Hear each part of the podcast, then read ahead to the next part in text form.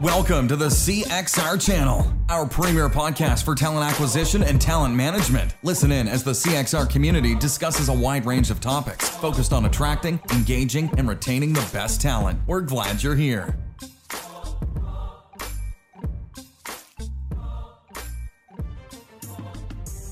Everybody, welcome to another edition of the CXR podcast. I am Chris Hoyt, president of CXR. I have with me today JD uh, Jonathan Dale, who is actually uh, VP of marketing uh, at Phenom.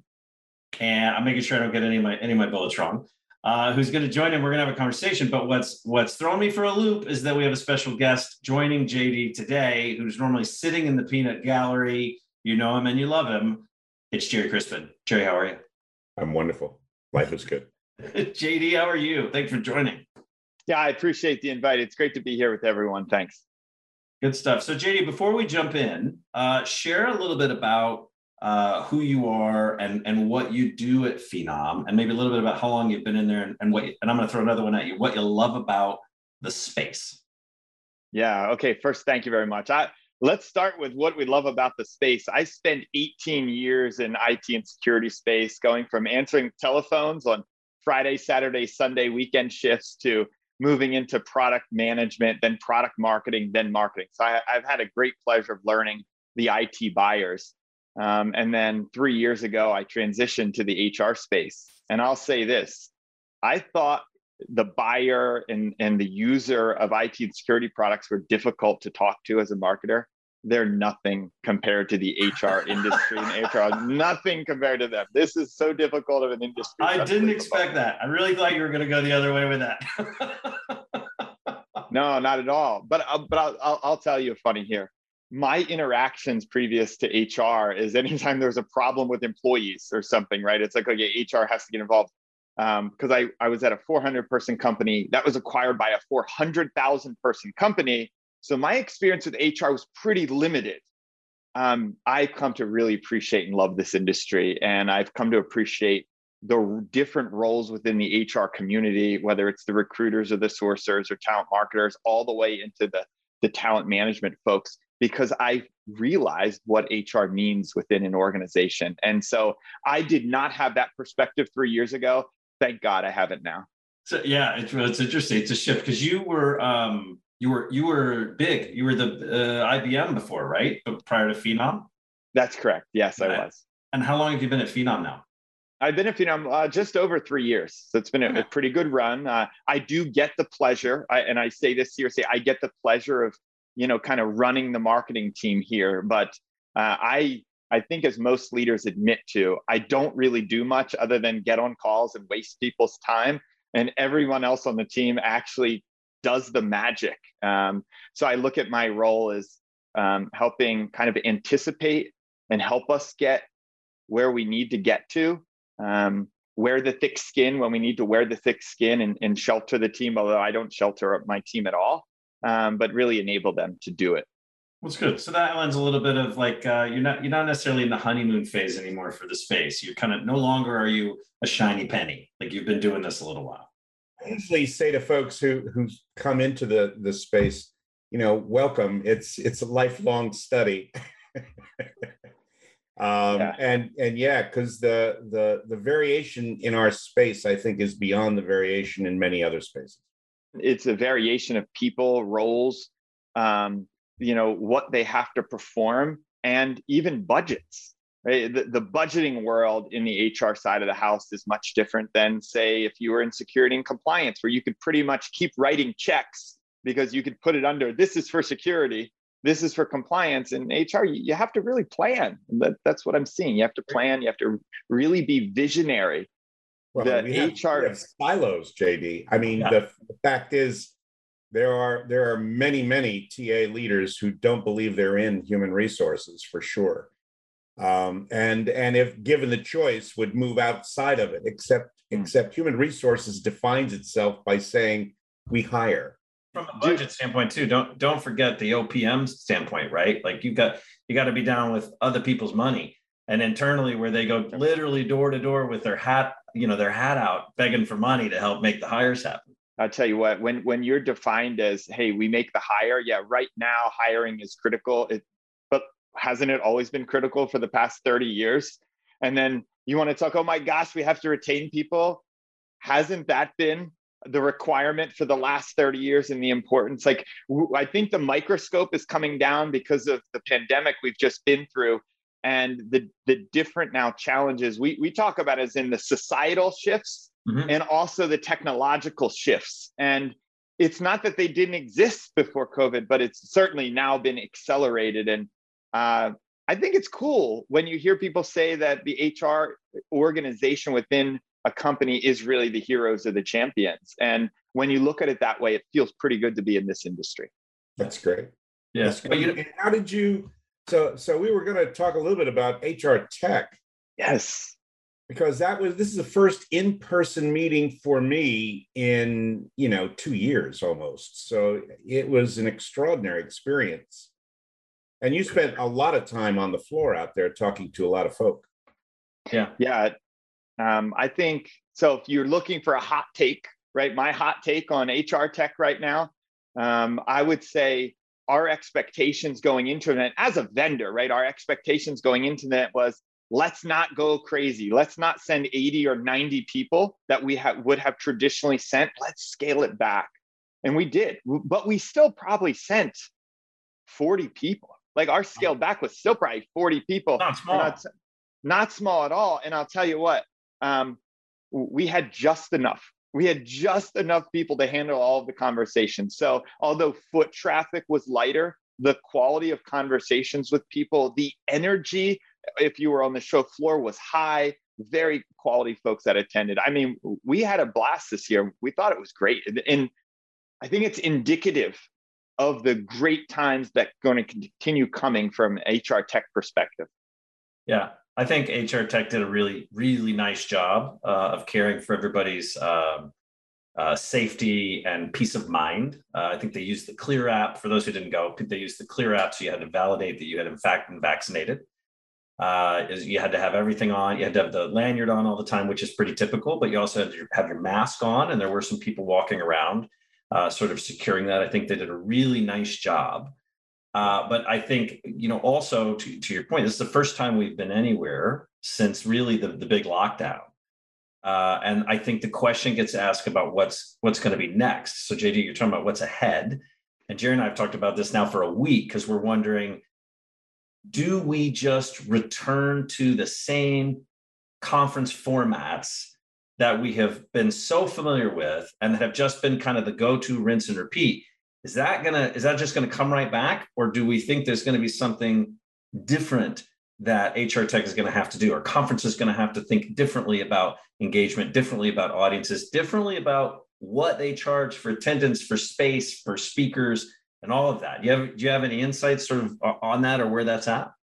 I'll, I'll give you my insights. I, would love Gerry if you want to. You do you want to take a first crack at this one, and I'll I'll jump on. No, that's okay. Go for it. Here, here's here's what I think. I think if you look at kind of the, the we call it like the last nuclear winter and the financial meltdown from years past, yep. events events just before that time period were uh, awesome. In all industries, events were a really big thing. And that hit, and you had two, like year or two down years of events. It took two or three years after that for, for event companies and event organizations to fully recover. Um, and then we had another amazing run of events. You can tell I love physical events. Why?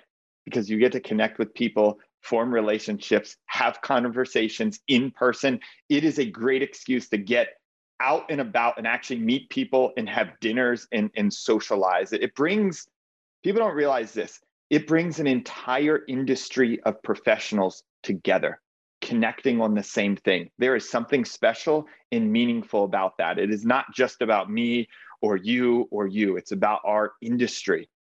I think it'll probably take HR Tech another two years to get back to where it was. And quite frankly, it might go well beyond where it was. And those numbers may actually start growing from an HR tech conference once again. But I, I think it'll probably take two more years to get us there. I'm optimistic about that, but Phenom will definitely be along for the ride uh, and is excited about it. That's my take. I think I think it's a great take. Uh, I do think there's a there is a fundamental um, underpinning to how community forms that involves breaking bread and and you can you can define that in a variety of ways. It may be you know more of an intimate conversation that you could have on a trade floor if you've got the right people the right space the right setup etc uh, more often it, it's it's what happens later in the afternoon or evening uh, when when people get together and do uh, do it in fact break bread. And so you know a number of the dinners that i go to um, and the dinners that we we do uh, for our for our members uh, really are a critical and I think fundamental way that that you start to build community. The question is, what do you do in between these meetings as well that fosters um, the development of that of that initial effort to build a community and how you act and behave in between and how you build touch points i think is going to be critical I'm convinced we're not using all of the tools well enough to really to really understand how to not not only start community in in-person ways but also to build and enhance that um, over over time. And and i think that lots of the vendors try to build build it through doing webinars and a variety of other things. And i think we're going to see much more creative ways uh, to develop relationships long term and and i'm i'm convinced that that's going to be a fundamental part of how we how we develop that. And i don't know if the conferences will figure out how to do that. SHRM for example has over 500 supports over 500 local chapters. Now a lot of people say oh okay that's cool but they've been doing it for a lot of years. It's another reason why they got 300,000 members. Um, they they they understand the formula for how you how you develop connections that lead to 20 some odd thousand people coming to a conference, or at least used to. It was a much smaller conference this year. And so I, I think there's going to have to be, as we come back, a deeper thinking about what relationships are, what community is, um, and and how that comes together. Yeah, I want to jump in and talk about community for a second here, Gerry. Some of the things you're touching on, uh, I think, make total sense. And I want to give you an example from the show. I got a bunch of show examples, right? So we're at HR Tech, and and another vendor came into our booth and introduced themselves to me, and they said, "Oh, we're marketing for X for X company." And I said, "Oh, that's awesome. How are you? You're growing. I, we hear about you." And they're looking at me funny. And i can sense like well, I'm, I'm not sure what i'm sensing but this is odd. And they're like well you're the only vendor we're talking because i asked what's going on? They said you're the only vendor that we're talking to that's actually talking to us like uh, like we're okay people. I said what do you mean? And they said well everyone that we come to the booth because they're marketers coming to other people's booth they go they're treating us like they're com- we're competitors and it's they're not talking to us as people. And i said well that's odd and, and it's a bummer because you're a marketer and i'm a marketer. We're a community of marketers and and i don't care if you're a competitor. I don't care if i've never heard of you before. I don't it doesn't matter to me if you're coming to say hi. I'm treating you as a person. It's a small world. It's a small world. Who's a competitor today is a friend tomorrow who's who's good talent today and another company could be working for you i could be working for them. But it goes to your concept of how are we building people relationships and community? And we we i think as humans haven't figured this out yet completely but if we just step back and realize we are really in this together and life life may not be this big competition. Yeah sometimes in the trenches i don't like certain brands as a marketer but at the end of the day they're people and we should stay connected because it's such a small world and event companies you know maybe there's a way they can tap into some of the this human side to break down the barriers of um, just your competition or your friends it's, it's not always black and white not an easy issue. Um, I, I, do like your attitude uh, because I think that's one of the things that we that we focus in on. So, I mean, we have members who are competitors in the same in the really in the same uh, industry, et cetera, who are very comfortable talking to each other mm-hmm. and sharing what is not private, uh, what is you know not proprietary. The fact is, we conflate what is proprietary in so many different ways that we we struggle in talking to people as people um, about what it is that could lift all of us. And I think that's the difference that I see in an attitude of those who are focused in on community versus those who just have a job. Um, those in community recognize there's something bigger than all of us and all of our all of our businesses in how we contribute to the space that we're in long term. And I think that's the satisfaction that you have in a career rather than in a job in which you are putting food on a table. And if we can elevate people beyond uh, beyond simply the satisfying that food on the table, uh, we get to a point where I think we can all uh, all agree we're building community. I think you've got though. You're talking about from a from a tech st- from the conference standpoint. HR Tech was um, half the conference it used to be, and I don't mean half the conference. It seemed to me. I don't mean half the conference in terms of attendance. I don't mean half the conference in terms of um, you know necessarily the number of people there or half the quality. I mean this was literally the buyers outnumbered the sellers. Like the, it was it was incredible because most of the conversations jd your point people coming by were not necessarily the folks you would typically be doing a demo for. You were talking to colleagues more than you were talking to potential buyers or or business partners like that. So i didn't hear i heard a lot of people saying what you're saying jd i didn't hear anybody saying oh my god i missed the huge crowds. Oh my god i wish it were more crowded or i wish i wish i could barely get through the sales floor the demo floor and i wish i could wait in more lines for a demo or i, I didn't hear any of that. Uh, what i heard was i felt way more productive. I felt like i was way more engaged uh, and i met more more of my colleagues more of my industry folks. So to me if i'm hr tech i'm thinking successful conference different very different uh, I would would I've liked more buyers there? Of course I would. But there's an element somewhere in there that says, hmm, we might be onto something here. Uh, and it might be time for us to take another look. And I don't think I don't think HR Tech is alone. I think to Gerry's point, SHRM has done a very interesting do- interesting job in these sort of uh, localized mm-hmm. Uh, where they're still connecting and helping because the folks that we talk to that are still members of SHRM are finding the majority of their value in those local chapters uh, where they're connecting. So I would I would echo JD what you said, uh, but I, I'll also throw in that when we talked to our leaders about whether or not they were going, there was no appetite to go, and a mixture of that, predominantly right, primarily because of the pandemic. Mm-hmm. But there was a larger percentage of a lack of interest, I think, in necessarily attending as a buyer than I think I have seen in the previous years. Now, will they go when we're when the pandemic God help us when the pandemic is behind us and we get back to normal, will the practitioners, you know, flood back to this conference? I don't know. Uh, will the appetite be a little different? I don't know, but I think there's an opportunity for everybody who's who's in the conference business to say it could be time for a nice pivot uh, that leans in a little bit on the community aspect or leans in a little bit on the difference between the buyer and, and necessarily the service provider two quick comments on that one. The first comment is I was sharing with someone else on a, on a previous discussion that it was very nice that no one had to walk through the expo hall and say, "Excuse me, sorry, excuse me." There's none of this going on in the hall. None of the right, none of the bumping into people. So that actually that felt good in in a positive way. Um, I will comment though, is even even as we as a marketer look to pivot on our strategies, you know, with the digital fatigue that everyone is having uh, with with virtual events and in virtual meetings. We're still doing them, by the way, because there's value to the folks who we're communicating with. Um, but but we will even shift focus. We run our own physical event. It's called I Am Phenom, and so we did our last one right butt up against when the pandemic hit.